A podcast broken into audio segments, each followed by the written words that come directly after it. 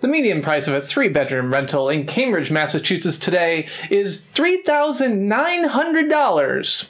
I'm Christopher Schmidt, and this is Renters Matter. Renters Matter is a show about all things politics from the perspective of a renter, namely me. Uh, so this week we're going to be talking about a couple things at the city council level. We talked about some upcoming things that I care about, uh, as well as whatever is going on in the world today. Um, so we can look at right now the top political thing on everyone's mind is the look at the uh, national political Super Tuesday primary, Democratic primary that just happened. Uh, it turns out that in um, Massachusetts, uh, Joe Biden took the uh, took the the Democratic primary here in Massachusetts, um, with uh, Sanders coming in second and Warren coming in third in her home state. Uh, as a Warren supporter, this is personally very disappointing to me.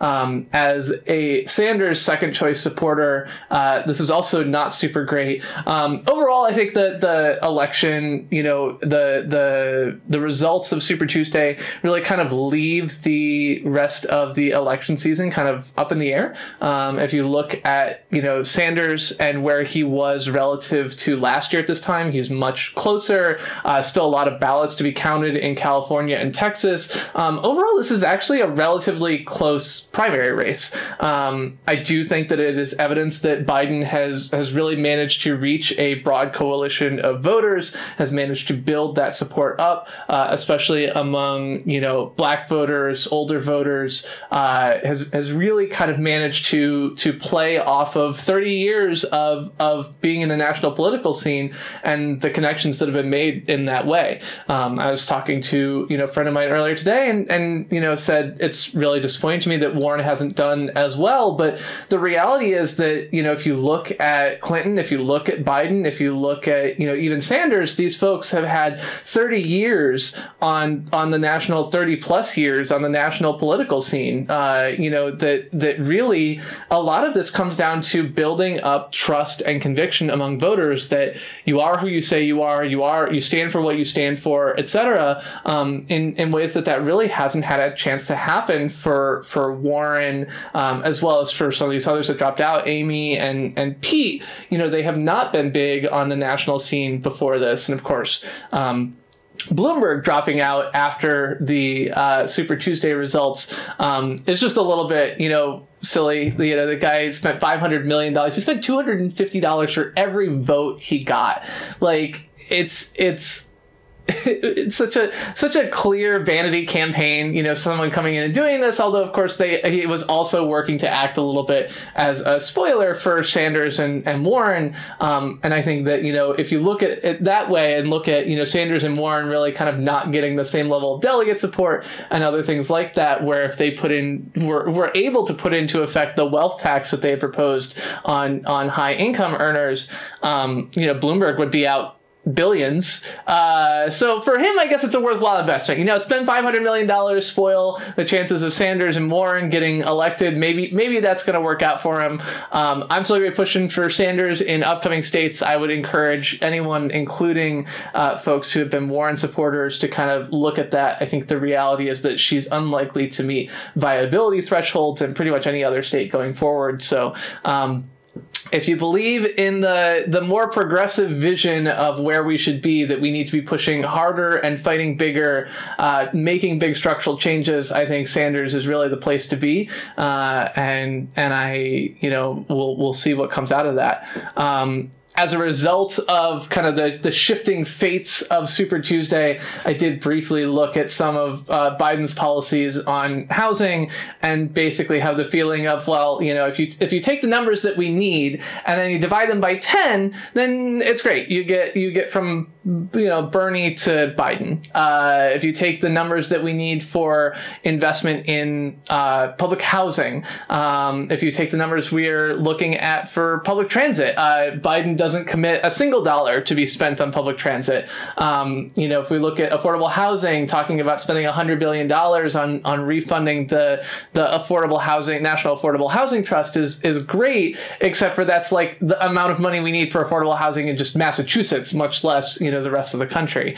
Um, I, I, I'm, I'm, you know kind of dubious on a lot of these plans. And of course, climate uh, is an area where I think you know Biden versus versus Bernie stands out as well. Um, you know, support for the Green New Deal and support for really drastic and fundamental change as we move towards dealing with our climate crisis is really critical to be able to to cover that. Um, and we're not really looking for that. So uh, I guess as a renter, one thing that I have going for me at the moment is that um, you know in in 30 years when I'm standing in water up to my ankles, at least I can move. But uh, it's it's really kind of rough to be looking at that and saying, you know, what about what about you know my kids what about you know the next generation? What are we going to be looking at for for climate change if we don't enact big structural changes to try and push forward on this? Uh, i will say that the the biden campaign overall is better than you know obama in 2012 that the overton window shift that has happened in just the past year and a half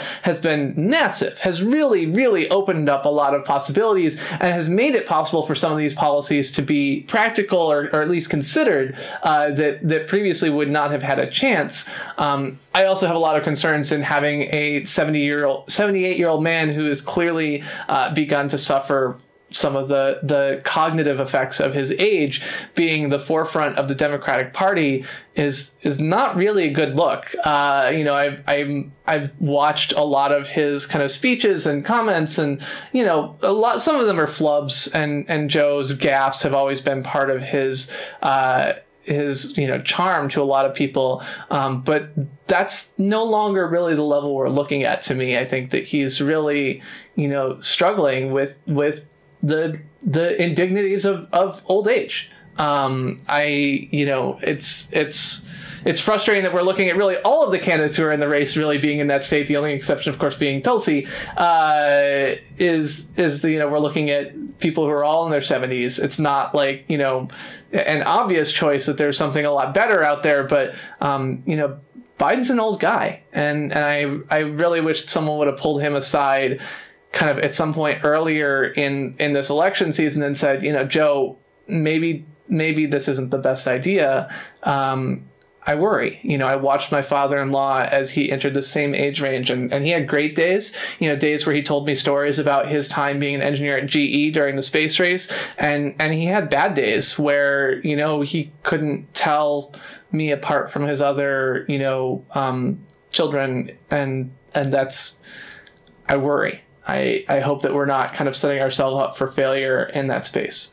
Um, so It'll be interesting to see where we go from here. You know, as as someone who's really big on the housing issues that affect renters, I think that Sanders proposes a much more bold plan. I think that he has the desire to do a lot more work in this space. Uh, I think that you know his his supporters have been driving issues of, of tenant protections and in the state of Massachusetts and in other places for you know years at this point. Our revolution is a driving force in that. I also think that he recently kind of um, you know I, I described the situation uh, uh, about a week ago to my wife, and I said, you know, Bernie Sanders made a bad tweet, so I had to stay up until two in the morning arguing with people on the internet. I don't really love that. So Bernie Sanders commented in the local space on the Suffolk Downs uh, development. Suffolk Downs is a large uh, abandoned horse racing track uh, that has currently been sold to a developer who's looking to develop 10,000 homes on the property. It's immediately adjacent to two blue line stops. It's immediately uh, you know, it's it's near the East Boston area. Um, the development would include something like 1,800 affordable housing units, 1,400 something like that, 1,400 affordable housing units that we built there. Um, and there's there's concerns from the community around gentr- the effects of gentrification. Uh, and Bernie, you know, had this comment of of well, there should be more affordability here, or something along those lines. Uh, and I think that you know it's it's fine to say there should be more affordability here um, in in the abstract. I think that the way that you should get to more affordability, if that's what you want, is that someone in the public domain has to be, you know, investing in that. Uh, if you look at Bernie Sanders' plan to spend 2.1 trillion dollars on funding the affordable housing developments, uh, it, it's great to say, great, we should do that. But if you look at Boston's overall share of that, just based on population, it might be five billion dollars, and five billion dollars is really what we're talking about to build the Suffolk Downs development. Uh, you know, five or or are you know the, yeah like five billion dollars is what this development will cost. It's unclear without public investment how you get a much higher rate of affordability here. And and bernie could have said like you know hey we need to be doing this as well as as investing in public housing, investing in more housing for those who you know may suffer displacement. Because when you replace an abandoned horse racing track with something better than an abandoned horse racing track, which is pretty much anything to be clear, you know whether it's open space or you know homes or or public housing or homes or offices or anything else like that there's going to be an increase in desirability in the rest of east boston. East boston an area which has historically low incomes relative to the rest of boston. It is absolutely the case that that boston will have um, you know lower that, that east boston will suffer some side effects from having this redevelopment happen and we really need to be looking at doing that that increasing regional affordability does not automatically means every single person has a better outcome. It's it's better on average and people will suffer. So you need to be looking at you know elements like rent control elements like just cause eviction to help protect those families that are in currently you know underpriced relative to the rest of boston homes because they're next to an abandoned horse racing track, uh, not nobody's favorite you know site to go visit, and and thinking about how do we how do we help these people? Do we you know commit to investing you know tax revenue that's generated by Suffolk Downs back into housing protections? Do we look at building more affordable housing uh, or or low income housing or public housing in order to do that? And with Bernie's plan, you know, there's five billion dollars that could help over the next ten years provide for some of this gap that is created That great, you have some market rate units, great, you have some inclusionary units, great. You know, all those things are fine, but then you need to follow up and say, well, what's next? What's next is that you bring in and have public housing to fill those gaps that having market rate is good so that you have the rich people not pricing out people in east boston which will otherwise happen as desirability continues to increase in the boston area that you have people in inclusionary units who are in this middle income range and are able to provide for some of the unmet demand in the overall boston area and that you have a commitment to try and really meet the needs of people who are priced out of east boston because east boston will be more desirable because it's no longer next to an abandoned racehorsing track and find homes for them as well. And we know that waiting lists for public housing are too long. We know that affordability is too low. We know that these things will be a problem and that the people who are currently able to pay the least will be the ones who suffer them the most. So we should be doing more, but we shouldn't be doing more at the cost of not building things. We shouldn't be doing more by trying to put all that on private developers. We shouldn't be doing more by trying to take these, you know, private investments and saying, well, you should be giving up, you know, more profit until you're making zero because it's just not going to work. You're not going to be able to tell someone like you should make zero profit because even in a situation where like like we're in a crisis. That crisis is self imposed by creating too much of the city that you say is only reserved for rich people and, and not investing more in that. And, and, and we have to do better we have to do better but but you cannot take develop like you like the way to make housing affordable is not to allow sh- crappy places to remain crappy. Like that's not the right approach. You don't want to, you know, tear tear out the blue line because that will increase East Boston affordability because people aren't going to want to live there. You don't want to tear down stores and retail and everything else like that. You don't want to tear down MIT and Harvard. Well, maybe some people do, but most people don't want to tear down MIT and Harvard making the place that you live worse is not the right approach to housing affordability, even if it would work. You've got to find ways to do something more than that. You've got to be more creative creative than that. You've got to find other solutions. And and you know, it's really disappointing to say we don't need more luxury apartments. Yeah, we do need more luxury apartments because if we don't build more luxury apartments, what we're going to get instead is people buying two-family homes, tearing out the walls that make them two families that were added in the 1930s, and turn them back into single-family homes and sell them for three billion, three million dollars, not three billion. That would be an expensive single-family home. Three million dollars, which is what we see throughout Cambridge as people buy relatively more affordable homes.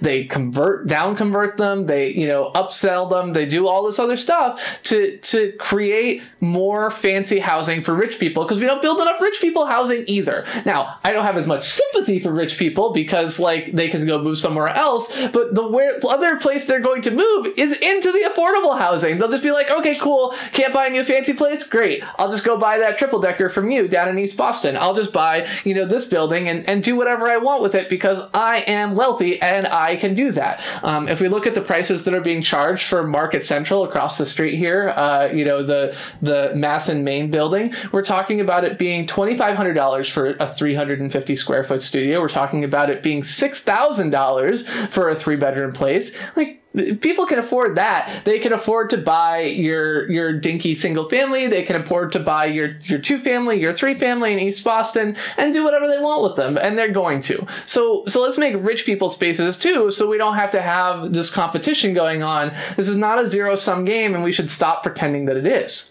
At the same time, we should also be building more houses, more so, as much as we can, into areas that are more financially resilient. We should be building in rich people areas. Uh, and that's another reason I'm happy about the results from last night. The Northland development, um, a 800 unit development with 140 units of affordable housing replacing an abandoned warehouse and parking lots in Newton, Massachusetts. Uh, had been previously supported by the city council at a vote of 17 to 7 um, and was just recently yesterday uh, they, they had forced 5% of residents had forced a referendum. That referendum passed like 60 to 40 or 58 to 42 or something along those lines. Um, so this project will be going ahead although i'm sure there will be more lawsuits and attempts to slow it down uh, and adding 800 units of housing in newton massachusetts one of the wealthiest most exclusionary suburbs that we have here. Um, and that's that's super exciting to me. It's super exciting to see that you know yes, the electeds supported this as 70%, and yes, the people actually voted for it at 60 40, despite, you know, an involved and dedicated misinformation campaign. The voters of Newton have spoken in favor of housing, as almost always happens when housing is put up to a referendum and not stuck behind, you know, silly planning boards and neighborhood councils and other things like that. In Cambridge, we've actually completed two different upzonings this week. Unfortunately, one of them is only for commercial. Uh, the Grand Junction uh, path overlay district um, will be passed this or was ordained this week. Um, that will be giving a new commercial development uh, space to um, Alexandria Properties, which will also be working to develop out the Grand Junction path and buying property and managing property around it. Uh, as well, they will be buying what is currently the Eversource property that was planned for a large substation. Uh, that substation will be moving to where the Blue Garage is near one Kendall Square today, uh, and that garage will be buried, and we'll build another couple hundred thousand square feet of office space as well. It's this whole complicated trade, but um, regardless, this is another step towards actually creating the Grand Junction Path, uh, which will be an excellent multi-use bike path that will connect up to um, the Somerville Minutemen bike path. I'm not sure exactly what it's called, but a bike path in Somerville. Uh, this is like a long 30 year project they've been working on, and this is kind of a significant chunk of that that path that's actually going to move forward in exchange for Alexandria getting to build these bigger buildings. Uh, so that's kind of good. Um, we got to build some housing to house all these people who are going to move here, but you know like, we can kind of treat those separately. Uh, beyond that, Harvard Square um, also just had a new zoning ordinance overlay change passed this week. Uh, really excited about this one because I think it's going to give the square more opportunity to kind of change and develop uh, an opportunity that has kind of been missing for the past 25 years. Um, the Harvard Square Neighborhood Conservation District gave their report on on some of the work that they've done around kind of trying to preserve the style and nature of the square uh, over the past 30 years and or tw- sorry the past 20 years that the conservation district has existed.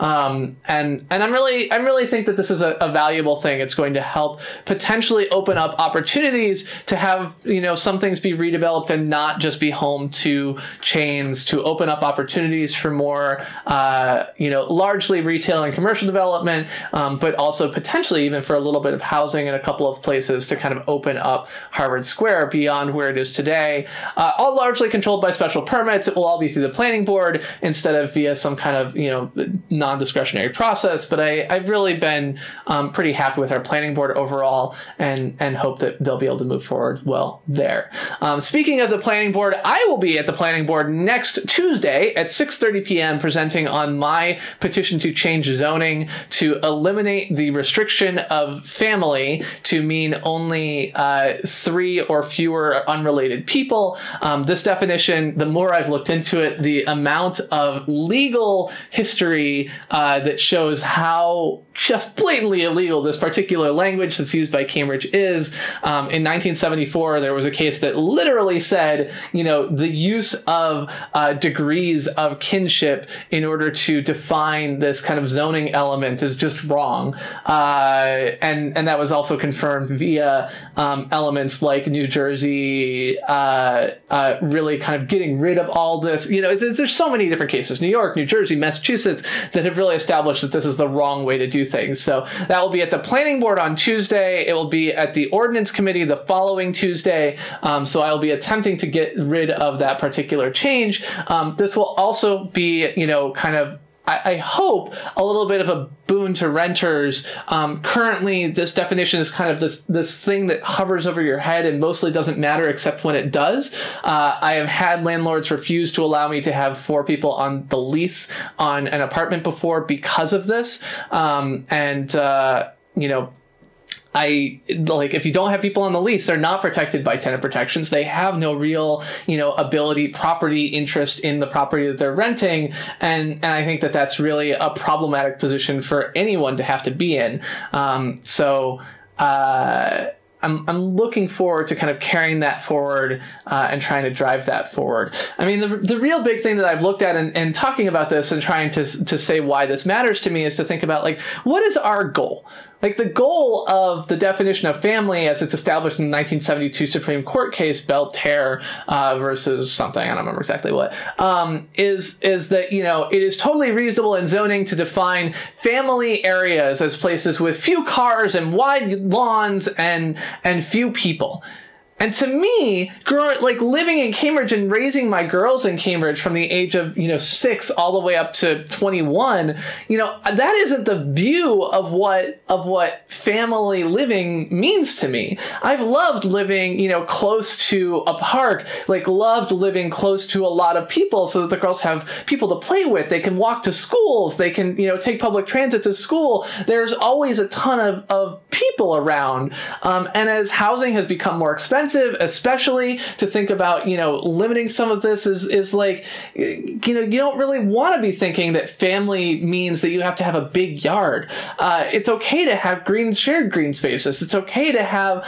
you know, family areas, meaning that there's lots of families nearby, that there's lots of opportunities for families nearby, that there's places that you can get together and have, you know, public community and have, um, uh, you know, a shared, you know, it takes a village model to, to raising a family. And so I tried to step back and say, like, what's our goal with the zoning language? Well, our goal with the zoning language is is maybe safety right? So maybe the issue that we're looking at is talking about, you know, how many people can safely live in a home. Um, maybe the issue that we're looking about is trying to promote a diversity of, of types of living arrangements. Uh, and I think one of the interesting things about Cambridge's, you know, rental stock is that like 7% of Cambridge rentals that are currently on the market, according to Zillow, have more than four bedrooms or four or more bedrooms. Uh, so, you know, if you're looking at that and wanting to match that, um, you know, you might be thinking about a family that I guess has like three or four or five kids. Um, or you could be thinking about this as like, you know, someone who's living in a, a non traditional living situation where they're kind of having two sets of parents and kids sharing a household. Uh, when I moved to Cambridge, I kind of moved here with a set of a bunch of people who were all kind of helping raise our girls together. There were four of us adults in, in the home, uh, as well as the two girls, and, and helping raise our six year old, um, or our, you know, nine year old and six year old as, as, as they moved on towards adulthood. And that was really an important opportunity to us as I was working and my wife was attending school to have more people who were, you know, working part-time jobs and, and sharing some of the housing costs and sharing some of the burden of being, you know, part of the family was really an important way that we were able to, to do what we did, that I was able to work full time, that my wife was able to go to school by, by sharing some of this. And we weren't all related. I mean, I wasn't even married to my wife at the time yet. And so, you know, it was like my, my wife and her two daughters and two friends of ours and me, and we had had somebody else who would sleep on the couch, you know, pretty much the entire time we were living there because we had enough space for that. And and to take advantage of these bigger spaces and not say like, yeah, you can have three unrelated people there. Any more than that, just not okay. Um, you know, to have two couples, uh, grad student couples, be able to share a two bedroom, you know, home if that's the way they want to do it, and decide that they eat together and live together and and do this together, I think is a valuable proposition, and I think it makes sense to limit this type of thing to you know single nonprofit household. Like this is a valuable thing, but trying to draw some kind of line around what families should look like just feels like that's not very Cantabrigian. You know, we're not going to check people's birth certificates. We're not going to say where's your papers. So so let's be realistic and say, okay, let's just let's just create opportunities for people to create the homes that work best for them. Um, we're uh, yeah, so that's that's what's coming up there. Beyond that, um, there's going to be a talk from um, Elizabeth Cohen at CCTV on April 1st uh, on the uh, history of affordable housing. Uh, the ABC, A Better Cambridge Book Club, is going to be reading through the tenant displacement report at our book club. Um, I believe that's next or in two weeks, uh, March 17th. I think I'll double check the date and hear from me again next time. Um, or you can check me out out on Twitter at Renters Show. Uh, you can search for Renters Matter or Renters Show on Twitter. Um, we'll be talking through the affordable house or the, the tenant displacement task force that came out from the city last year um, talk about the proposals that, that have been proposed and what we can do next in that space um, the uh, city manager's contract will be up for discussion again March 12th at the Government Operations Committee hearing. And uh, Yimby Town is coming up in just a little bit, uh, April 2nd through 4th in Portland, Oregon, unless we all catch coronavirus before then, which hopefully we will not. So um, that's pretty much a summary of things that I'm looking at this week. You know, uh, Sanders will be better than Biden for housing and renters. Uh, you know, Harvard Square and uh, Grand Junction zoning overlay passed. Uh, we've got the family definition of zone definition of family in zoning uh, coming up again. That's next Tuesday, the 10th, and uh, the following Tuesday, the 17th. I'll be there. Um, you're welcome to join me and and see if we can change things for the better here in Cambridge. I'm Chris Schmidt. This is Renters Matter. Have a good one.